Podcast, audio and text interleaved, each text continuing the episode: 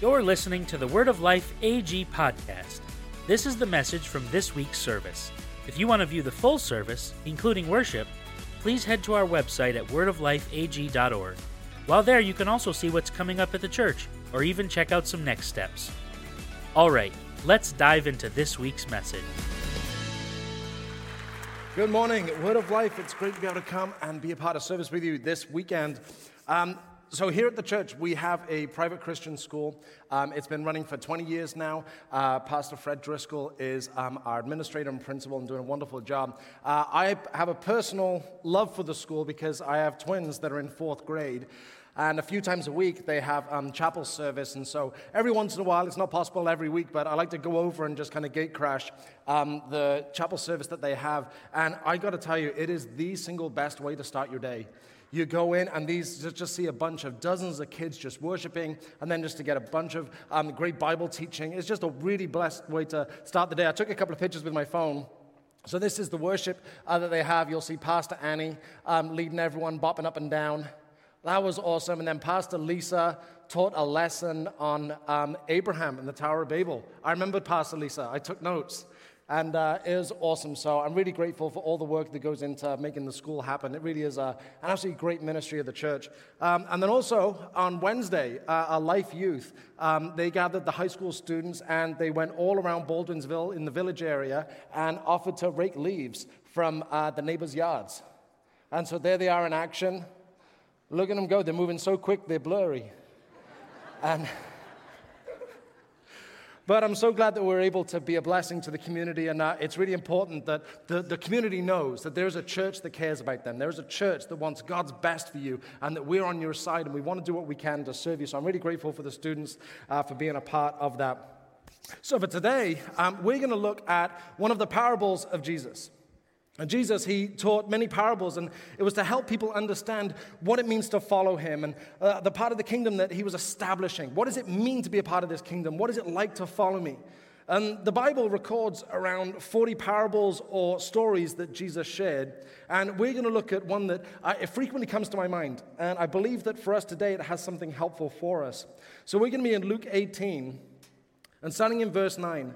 Then Jesus told this story to some who had great confidence in their own righteousness and scorned everyone else.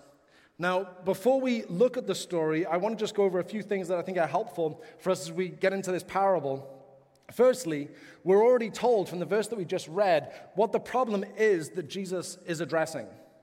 Jesus is addressing the problem of people who are self righteous, people who scorn and judge and condemn and belittle and despise others. So we know from the outset why Jesus is telling this story, and it's to correct this kind of thinking. Secondly, Jesus is teaching this important lesson by telling a story. Now, often these are called parables. Teaching something with a story is a long standing practice that we even see in the Old Testament. And a parable is a story that you would share to prove a point or teach something, and usually they would have an unusual element or uh, a surprise or a twist. We see something unexpected in the parable of the prodigal son. The father, he doesn't disown the son for his wayward living, but rather welcomes him back. And consequently, we learn something about the love of God. In the parable of the sower, the crop yields a hundredfold return, which is impossible, naturally speaking. And this teaches us something about the impossible transformation that God is wanting to do in the lives of believers.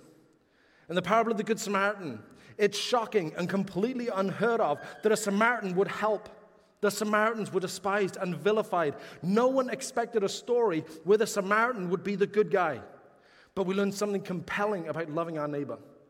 In the parable of the lost sheep, what kind of irresponsible shepherd would leave 99 sheep to find just one that had gone wayward?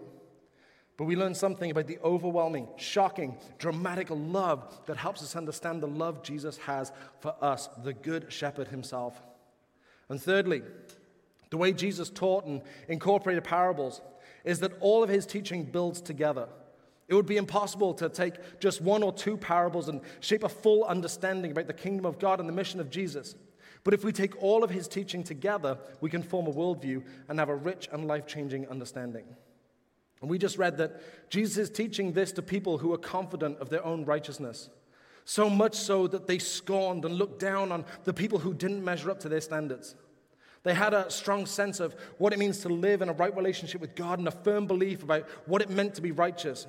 They had an idea of what the goal was. They trusted that they knew what the target was supposed to be, and they unflinchingly aimed at that target and believed they hit the bullseye every time.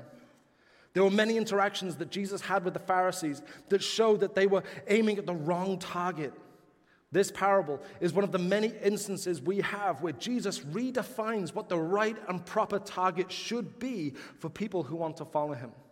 So let's read this parable together, starting in Luke 18, verse 9. Then Jesus told this story to some who had great confidence in their own righteousness and scorned everyone else. Two men went to the temple to pray. One was a Pharisee, and the other was a despised tax collector. The Pharisee stood by himself and prayed this prayer I thank you, God, that I'm not like other people cheaters, sinners, adulterers. I'm certainly not like that tax collector. I fast twice a week, and I give you a tenth of my income. But the tax collector stood at a distance and dared not even lift his eyes to heaven as he prayed. Instead, he beat his chest in sorrow, saying, Oh God, be merciful to me, for I am a sinner. I tell you, this sinner not the Pharisee, returned home justified before God. For those who exalt themselves will be humbled, and those who humble themselves will be exalted. Now, the word exalted, it's, it's somewhat strange and it's not a word that we would typically use on a day to day basis. It means the, the way forward, the way to invite God's blessing on your life, the way to succeed in life. It's how we get ahead. And it's not found by pushing our way to the front. It's not found in dominating people. It's found in humility. Being exalted is found in putting other people first. Being exalted is found in acting with integrity and honesty and with strong character. God's blessing and promotion follows the humble, not the proud. In explaining this parable, Jesus tells us that pride and self righteousness and belittling others leads to problems. We all know the saying that pride comes before a fall.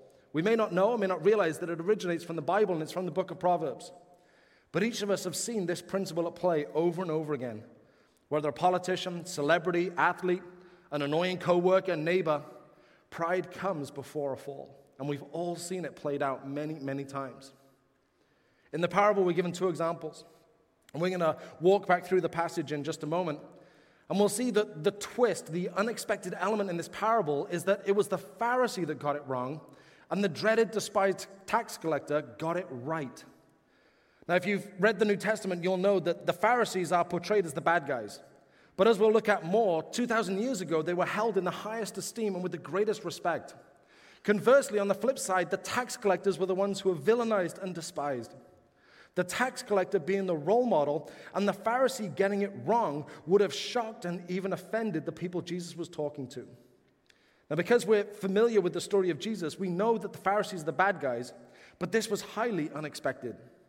But at a very surface reading, we should come to the conclusion that what is being applauded and what is being condemned in the parable is not behavior, but an heart and an attitude. Verse 14 again I tell you, this sinner, not the Pharisee, returned home justified before God. For those who exalt themselves will be humbled, and those who humble themselves will be exalted. What we should be aiming at is humility and a desperation from God, the kind that is demonstrated by the tax collector. You and I need the grace and forgiveness and mercy of God on our worst day just as much as our best day. And if we believe that, there's not much room left for pride. And yet the temptation continues to hold the Pharisees in high esteem and desire to be like them and be justified in our pridefulness. Simply put, this is the wrong goal.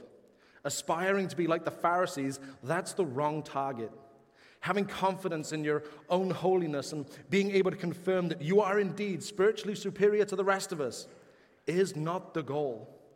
From the parable, the goal is a quiet and sincere acknowledgement of God, I need you. The right target is admitting that I desperately need a Savior on a good day just as much as I desperately need a Savior on a bad day. Jesus freely gives His grace freely gives his forgiveness and his love and the promise of eternal life. And it is correct and appropriate that we spend our entire lives amazed at the love of God. The right target is a lifetime of humble gratitude for grace and the love of God. My friends, aim at the right target a lifetime of humble gratitude. Aim at the right target a lifetime of humble gratitude. Now, out of all the things that we can take from this parable, that one that stood out to me most, and I wonder if it needs to be at the front of our minds as we walk through this parable, we will do in a moment. But it was heavy on my mind this week that there might be many believers and many people here today that follow Jesus. And they believe that following Jesus means aiming to be a Pharisee. There's people who are following Jesus possibly for years, maybe even a recent decision, but they have an awareness of where I am right now is not where I should be. There's a, a, stretching that should be happening. There are areas where I'm falling short. There's sin that continues to come up in their lives, and they believe that there is something else that they should be aiming for. And the apparent superiority of the Pharisees, it makes sense to admire. Today, of course, we, we don't have literal Pharisees, but that mindset is very present. The idea that how well we behave determines how much God loves us. The notion that people admiring us for our superior spirituality is the key to everything. The deep craving for recognition, uh, looking down on other people for not measuring up. I've seen this show itself in a bunch of different ways over the years. A few examples that stood out, and it's not talking about anybody in this room, of course. But I was talking to a couple one time, and their marriage was in a very rough shape for a lot of different reasons. And as they're sort of listing the grievances that they have with each other, the husband sort of was furious at his wife because he'd spent money on a really nice, wonderful study Bible and he'd given it to her. But for convenience sake, she found it easier to read the Bible on the Bible app on her phone. And he was furious that his wife would dare read the Bible from a cell phone and not the paper Bible that he'd given her. I commented to a lady once that church attendance had increased in the weeks following the release of The Passion of the Christ. And she said, Yeah, but is it true repentance? I've heard horror stories of people desperate for help and desperate to start piecing their life back together. And when they turn up to a church, someone criticizes how they're dressed because apparently it's too casual for God. My friends, this is not the right target. This is not reflective of Jesus' priorities. So, a question I put to you is what is the right target to aim for? What is the right target to aim for? We're going to walk through the parable and we'll take a little piece of the time and we'll stop and we'll think and consider what it is that Jesus is teaching. But back to verse 9, then Jesus told this story to some who had great confidence in their own righteousness and scorned everyone else. Two men went to the temple to pray. One was a Pharisee, and the other was a despised tax collector. So, our first question I put to us and kind of arranged it this way as a way to sort of try and get my thoughts on the page is that who are the Pharisees and who are the tax collectors? Who are the Pharisees? Who are the tax collectors? Well, the tax collectors, these were local people that worked in conjunction with the Roman Empire. The Roman Empire had conquered Judea at the time of Jesus, and the number one purpose of the empire was to gather as many taxes from the provinces and cities in the empire as possible. Now, collecting taxes is somewhat of a balancing act because you don't want to tax the people too much and starve them to death today because then they can't pay taxes tomorrow. But you want to get as much out of them as you possibly can. So the Romans would recruit local people to be tax collectors. It's not exact, but it's also not a million miles away from like a franchise. So if you can imagine like different towns and different provinces, they'd have like almost like a franchise option to be a tax collector. And so local people would come forward and they would bid on having the right to be the local tax collector. Now, to be a tax collector, it meant collecting all the taxes that Rome required from you Plus, they were able to charge extra to keep for themselves, and the Roman army would back them up if someone didn't pay. So the tax collectors were local people who were known and a part of the community who would abandon their people, tax them within an inch of their life, and use the threat of the Roman military to make sure that they became very, very wealthy. The modern example, as I try to piece this together, is if you can imagine someone you went to school with decided that they would go and work for the IRS, and you owed the IRS $5,000. And the local tax collector, someone you grew up with, someone you went to synagogue with as a child, someone who you've known all your life, your parents or friends. And this person knocks on your door and said, Hey, I know that you owe 5,000, but I want six. Like, what do you mean you want six? I want six. Don't ask questions. I'm not going to pay you six. In that case, I've got the Marines outside, and they're going to come in and kick your door down. That is a, a relatively fair picture of what was happening. Someone who had completely disgraced their community. Someone who completely pushed aside all that is they'd grown up. They'd abandoned their faith, they'd abandoned their heritage, they'd completely destroyed their community, all so that they could gain wealth. To be a tax collector means ripping off your neighbors and abandoning your community. Now, the Pharisees, the Pharisees were a sect or a branch of Judaism, and for the first century Jewish community, the Pharisees were held in the highest regard. They were the religious leaders. They appeared to have more influence than anyone else in Jerusalem at that time. Obedience to the scriptures for the Pharisees was seen to be of paramount importance. Uh, to experience God's blessing and his favor meant adhering to the scriptures. The Pharisees were often wealthy, and that was seen as proof of God's approval. They spent their time studying and discussing scriptures. They successfully convinced themselves and everyone else that they were truly the righteous ones. And then Jesus starts teaching and amazes everyone when he says this in Matthew 5 But I warn you, Unless your righteousness is better than the righteousness of the teachers of religious law and the Pharisees, you will never enter the kingdom of heaven. Unless you are better than the best, is how people would have heard this. That's the question that would have been on everyone's mind as Jesus is teaching this in Matthew 5. How am I supposed to be better than the best? How am I supposed to reach that standard? Jesus tells us, the gospel shows us that the Pharisees are not the target, they are not the role models, they are not our goal and aspiration for spiritual maturity. Despite all the posturing and confidence in their superiority, they'd forgotten what really mattered. Matthew 23 is possibly the strongest teaching that we have from Jesus. He tears the Pharisees up and down. He calls them out and he calls out so many despicable attitudes that they latched onto and seemingly didn't care or even realize that they were contrary to what God was teaching. And it didn't matter that the Pharisees got it so wrong, and Jesus gives a stern warning to them in Matthew 23. I've got a few here, but if you want to read the whole of Matthew 23, it's upsetting. But here we go Matthew 23. For they don't practice what they teach. They crush people with unbearable religious demands and never lift a finger to ease the burden. Everything they do is for show. But those who exalt themselves will be humbled, and those who humble themselves will be exalted. Hypocrites, for you shut the door of the kingdom of heaven in people's faces. You won't go in yourselves, and you don't let others enter either. Hypocrites, for you cross land and sea to make one convert, and then you turn that person into twice the child of hell you are yourselves are. Blind guides, what sorrow awaits you.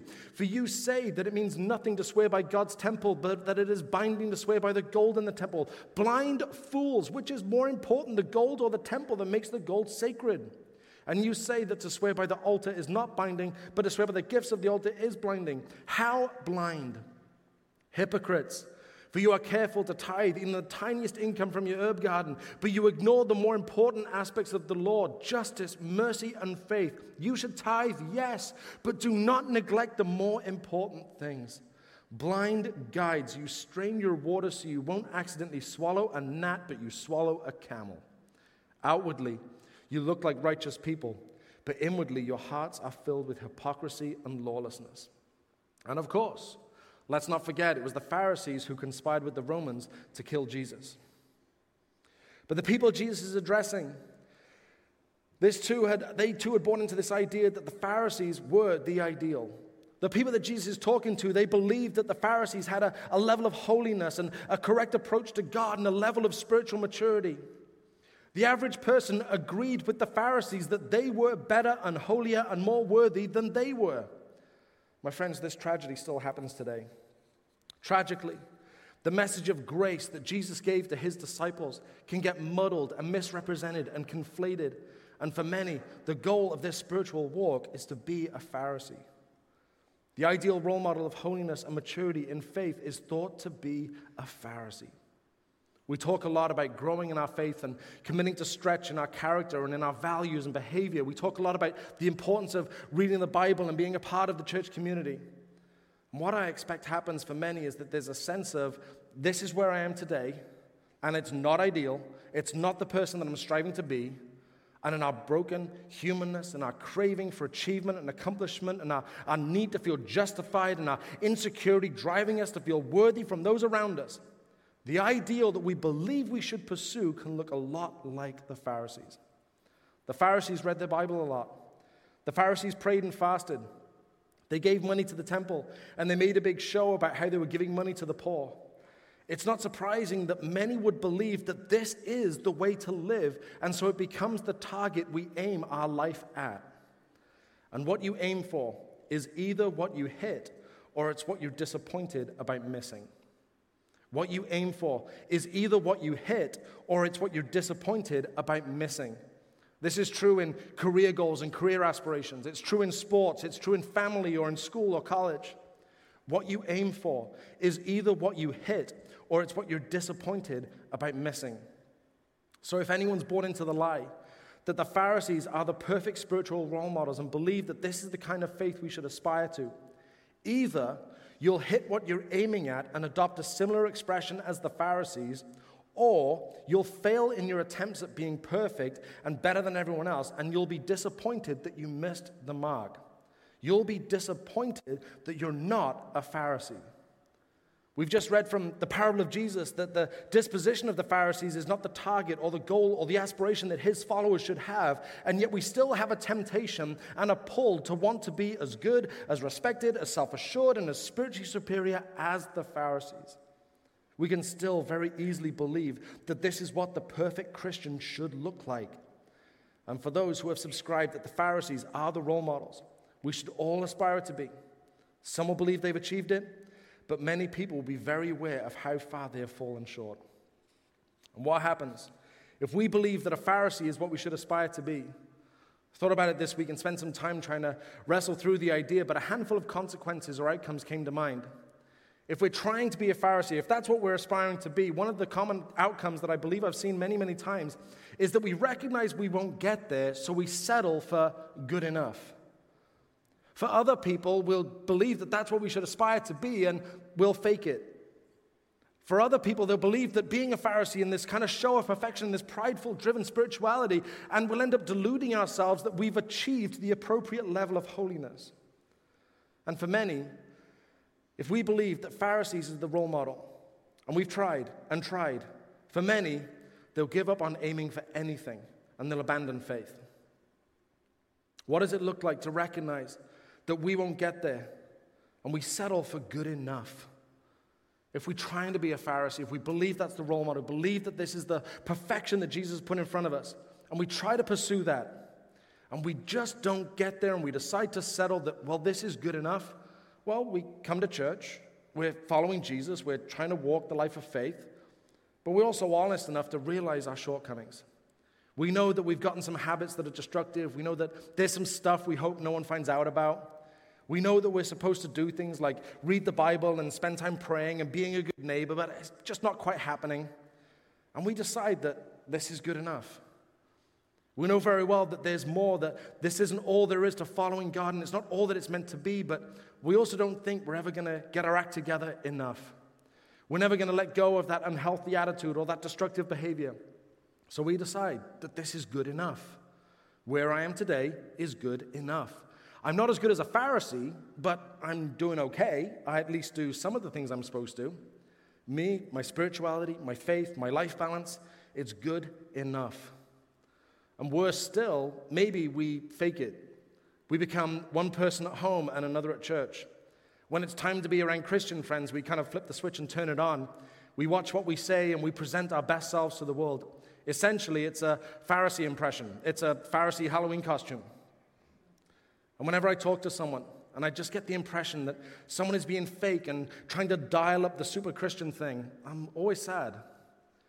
I don't know quite why people feel they can't be themselves around me. I've never thought of myself as an intimidating person, so I'm assuming it's just because of my role as a pastor, or maybe I come across as more judgmental than I realize I do. But if being a Pharisee, that outward, shallow, looks perfect, sounds perfect, prideful spirituality, is what people are aiming for, when they're conscious that they haven't measured up the way they're supposed to, it makes sense that people would try to fake it. Another response is that we delude ourselves that we've achieved the appropriate level of spirituality and we end up developing pride. There are some who successfully do enough of the right things and don't do too much of the wrong things, according to their own standards, I'm sure. And this somehow opens up the habit of looking down on others. A critical disposition rises up, and oftentimes these people are negative and mean. It appears that without even trying, they keep upsetting the people around them. And tragically, I've seen other people who've given up on aiming for anything and they abandon faith. If someone believes that the target they should be aiming for is that of a Pharisee, it's easy to understand why some people would give up. Either they think it's too difficult and they walk away in shame, or they look at the Pharisees, they don't like what they see, so they abandon their pursuit of Jesus, not because they're offended by Jesus, but because they've conflated following Jesus with turning into a Pharisee. But Jesus' remedy is to teach people that the Pharisees aren't role models at all. They are not the people to look up to. The kind of faith that Jesus is building in the lives of his followers doesn't look like the Pharisees, but in a massive shock and in a wild twist, Jesus points to a tax collector. He points to the worst of the worst and says the humility and deep hunger for God that he has is what his followers should aspire to. The second question I come through is how do we get this wrong? How do we get this wrong? Simply put, it looks right. It looks right. Verse 11 The Pharisee stood by himself and prayed this prayer I thank you, God, that I'm not like other people cheaters, sinners, adulterers. I'm certainly not like that tax collector. I fast twice a week and I give you a tenth of my income. Now, the Pharisee here is not bragging about doing evil things. He's talking about being honest and being committed to the requirements of the Bible and being faithful to his wife. The Pharisee was talking about fasting multiple times a week and giving financially towards the temple. Surely Jesus isn't against these things. It's worth pointing out that Jesus doesn't condemn his actions or his behavior, but the heart behind it. The pride that undergirds all of it is ugly. The Pharisees thrived on knowing that other people looked up to them. They were driven by an impressive knowledge of the scriptures. Their displays of holiness and even acts of charity were done publicly for everyone to see. Their determination to obey the commandments gave a deep confidence that God approved of them. And Jesus goes to great lengths to make sure his followers know this is not the goal. So, what did the tax collector do right? Well, I remember what we'd read a moment ago. I thank you, God, that I'm not like other people. This is the Pharisee talking cheaters, sinners, adulterers. I'm certainly not like that tax collector. The way that this reads is worse than cheaters, worse than sinners, worse than adulterers, the tax collector. He is viewed as worse than all of them. Verse 13 But the tax collector stood at a distance and dared not even lift his eyes to heaven as he prayed. Instead, he beat his chest in sorrow, saying, Oh God, be merciful to me, for I am a sinner. This is a posture of humility, this awareness of how desperate we are for the grace of God, the contrite request for forgiveness that shows a heart for Him. He's not justifying his shortcomings. He's not belittling the severity of his actions. He acknowledges, I am a sinner, but he's ready to receive mercy. He's desperate for God to change his life. This is only possible because he's humble. And why is humble better than prideful? Luke 18 14. I tell you, this sinner, not the Pharisee, returned home justified before God. For those who exalt themselves will be humbled, and those who humble themselves will be exalted. Neither the tax collector nor the Pharisees are at the finish line. Neither of them are where we would aspire to be. But the humble man has hope because he's freely admitting he's wrong. Now, the Pharisee believes he's perfect. And if someone believes they're perfect, there's no drive towards growth or change. We've started talking a lot about committing to stretch, and if there's no sense of needing to change, there's no demand to stretch and go through the uncomfortable work of stretching. But when there's humility, the desire and hunger for change is strong and motivating. A way that this kind of made sense to me this week, I thought I'd show to the church, but if somebody has humility, then they're open and they're looking for something to address, something to change, something to correct, something to grow in. Consequently, then they find something to start fixing. And then when they've identified what it is they need to start fixing, then they commit to stretch, they commit to follow this through. And what happens? Growth and maturing. However, when someone is driven by pride, then there's nothing to address. There's nothing to fix. There's no need to stretch. And what happens? They stay stuck. In humility, there's movement. In humility, there's growth. There's a willingness to admit you're wrong. There's a desire to get better. There's an ongoing thankfulness to God. This inspires obedience, not out of duty or out of fear, but from a place of gratitude and love. Practicing the habits that will grow our faith and stretch us as a believer is done with joy, not obligation. If you aim for humility, you'll also get obedience. But if you can aim for obedience alone, you can completely miss humility. According to Jesus, we can be stuck in the wrong place and be absolutely 100% convinced we're in the right place. Every believer should honestly reflect. They should pray and examine ourselves and question whether we're aiming for the right target or if we started aiming for the wrong target. And what is the right target? Well, Paul was an early church leader, and before he encountered Jesus, he was a practicing Pharisee. And he even held positions of authority and had a strong level of respect from his fellow Pharisees. But that changed for Paul. His confidence changed, his understanding changed, his pride unraveled, his scorn for others became a desperation for everyone to know the grace of God because he met Jesus. He stopped obeying because of religious duty and he obeyed God because of his love for him.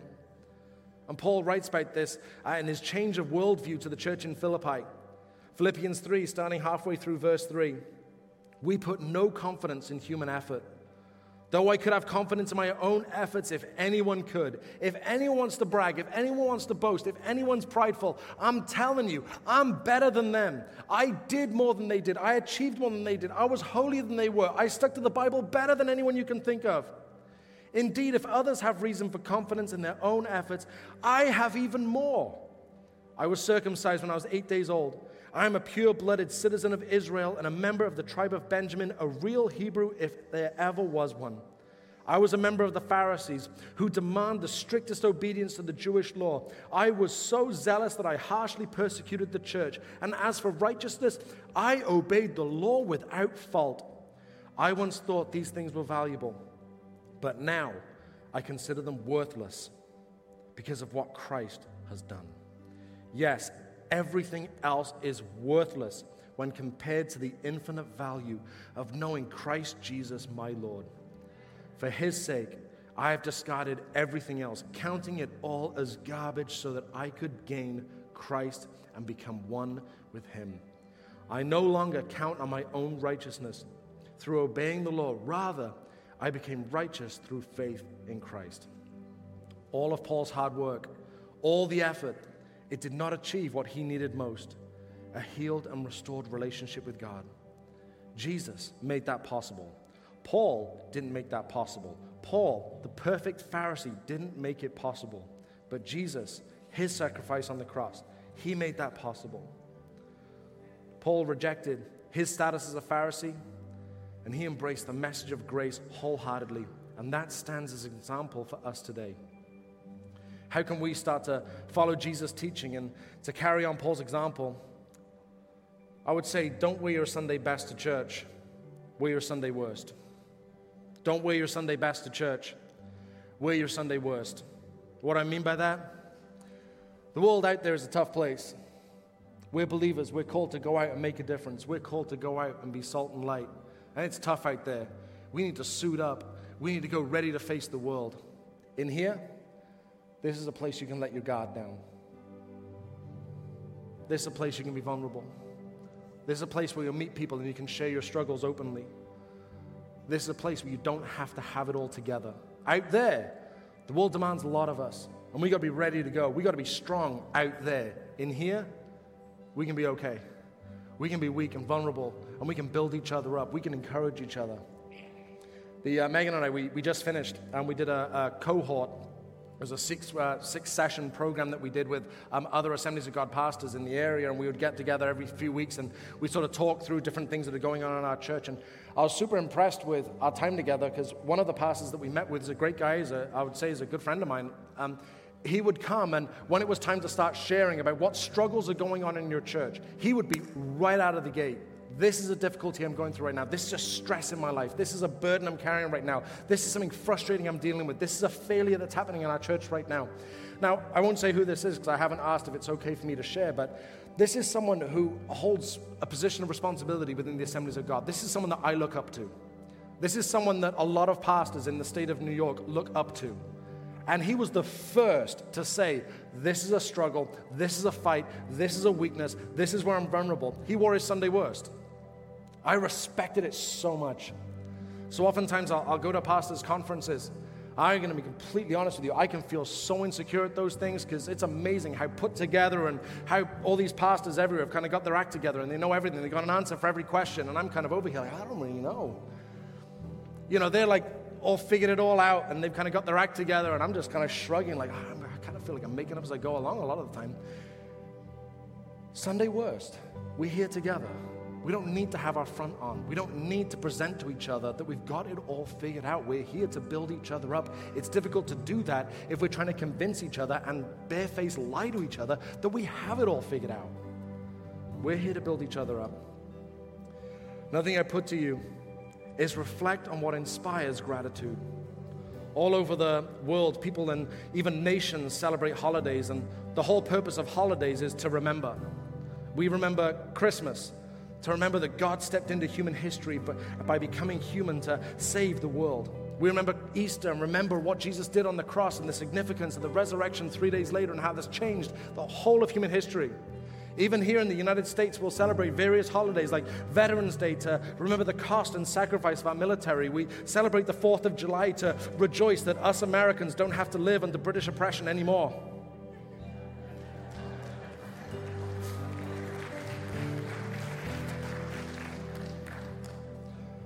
You and your family need to remember what God has done.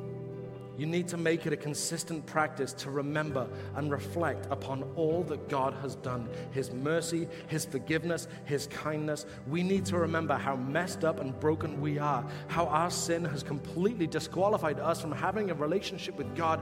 But His love for us drove Him to become the solution to the biggest problem we have. And that relationship is restored, healed, and whole, not because of us, but because of Him.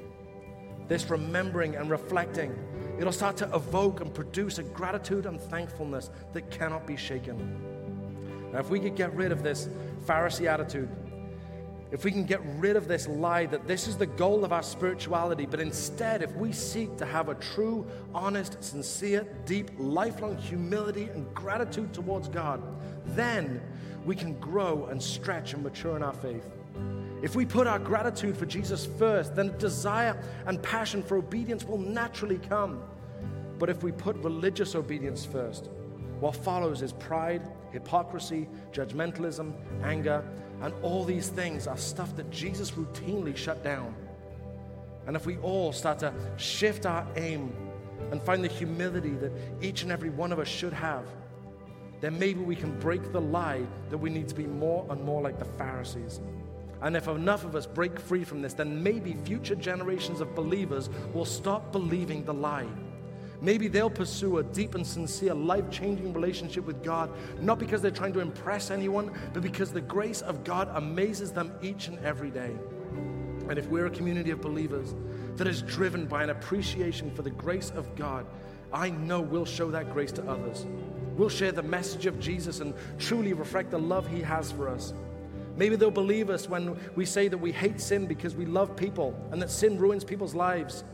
Maybe we can communicate with genuine belief that repentance is not a harsh con- condemnation, but it's a message of hope because repentance is the promise of a future looking different than today. Maybe obedience to kingdom values and the leading of the Holy Spirit won't be seen as a heavy burden to carry, but a worthy discipline because I trust God knows best and nothing is more important than my relationship with Him and living my life in a way that honors Him. Aim at the right target, a lifetime of humble gratitude. I tell you, this sinner, not the Pharisee, returned home justified before God. For those who exalt themselves will be humbled those who humble themselves will be exalted. But I warn you, unless your righteousness is better than the righteousness of the teachers of religious law and the Pharisees, you will never enter the kingdom of heaven. What you aim for is either what you hit or it's what you're disappointed about missing. what happens if we believe that a Pharisee is what we should aspire to be? Well, we recognize that we don't get there, so we settle for good enough. We settle for faking it Maybe we delude ourselves that we've achieved the appropriate level and we develop a spiritual pride. Or maybe we give up aiming for anything and abandon the faith altogether. Shockingly, Jesus points to a tax collector. A tax collector who shows a deep and sincere humility and an awareness of how desperately he needs a Savior. And Jesus says, I tell you, this sinner, not the Pharisee, returned home justified before God. Where there's humility, there's the desire and hunger for change that is strong and motivating. Humility leads to growth and maturing. Humility inspires obedience and builds a passion to embrace the essentials. Humility causes us to look at others with love and kindness instead of anger and resentment. Aim at the right target, a lifetime of humble gratitude. For those who exalt themselves will be humbled, and those who humble themselves will be exalted. I have a couple of questions for you. If you're in the habit of writing these down, I hope it's helpful, but maybe this week you'll have a chance to reflect on this a little bit and pray through it, perhaps talk it over with somebody. But the first question I put to you is Have you believed that the wrong target is what we should be aiming for? Have you believed that the wrong target is what we should be aiming for? Have you believed that being able to impress everyone and doing all the right things, that that is the goal of Christianity? Have you developed a, a Pharisee mindset without even realizing it? Is your confidence in yourself? Are you fueled by impressing others? And my friends, please don't be quick to say no. This belief in the wrong target, it creeps in under the radar. I promise, I feel this challenge myself. But if you believe that the wrong target is what we should be aiming for, and the second question I put to you is what would true humility change about your life? What would true humility change about your life? If we took the time to reflect and remember the grace and goodness of God, if we never forgot how undeserving we are, and yet He loves us so much, what would change about your life? I invite everyone to stand with me before we go into a time of worship. I've said this before, and there's a really good chance I'll say it again. The greatest paradox in the world is that the qualification for receiving the grace of God is knowing that you do not qualify for the grace of God. The greatest paradox in the world is that the qualification for receiving the grace of God is knowing that you do not qualify for the grace of God. My friend, if someone doesn't know or understand or believe that they need forgiveness, then the message of Jesus will never make sense. But if you know, if I know, if I admit, if I'm honest, that I'm a mess, broken, made mistakes, that I desperately need the grace of God, then hearing about how He gives His love and grace so generously, it is the single greatest news any of us could ever hear. And it is truly life changing. Lord, please take something from today. Lord, the scripture verses that were read or the things that were talked about, and Lord, may some of it just register true with, uh, with everyone here today. Lord, may each and every one of us feel that challenge to stop buying into the lie that the Pharisee mindset and being spiritually superior and being able to look down on everyone and feeling like we're better than everyone else is anything worthwhile. But Lord, it's disgusting and ugly in your eyes. But Lord, may we remember that we are undeserving and yet you give so generously. And may that be our motivation. May that be our drive. May that be what moves us forward in our relationship with you. May that be our motive for stretching in our relationship with you. May that be our motive for wanting to get closer to you and to do the things that help us grow as a believer. Lord, we need your help. We need you just as much on our best day as our worst day. Lord, we love you, we honor you, and we worship you. In Jesus' name. Amen. Come on, everyone, let's spend some time in worship together. Amen.